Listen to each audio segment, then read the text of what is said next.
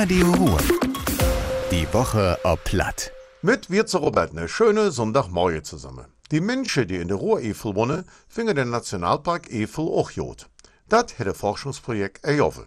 Der University of Cambridge mit Glöwetkom hat die Inwohner über das Internet befragt. Das Ergebnis, 83 Prozent können sich ihr Leben ohne den Nationalpark Eifel nicht mehr vorstellen. Das geschützte Gelände wirkt sich gut auf die Dörper in der Eifel aus, sagen die Forscher. Na gut einem Jahr Pause hätte Düre wieder ein Prinzenpaar. Das Festkomitee setzt auf Prinz Uwe Erste und Prinzessin Lydia Zweite. Der künftige Prinz war 30 Jahre lang Doktor am Krankenhaus in Längerstorp. Der Alte und das, was Waupe wieder soll, sind alt bestellt. Letzte Jahr hat das Festkomitee Prinzenpaar benannt, weil es wegen Corona keine Session gejoffen hat. Der geplante Feuerbach in Düre kriegt Unterstützung. Der Haupt- und Finanzausschuss hat sich für den Neubau ausgesprochen. Entscheide muss das der Stadtrat am Donnerstag. Die neue Feuerbach könnte auf der Waldfeldener Straße bis 2027 entstehen.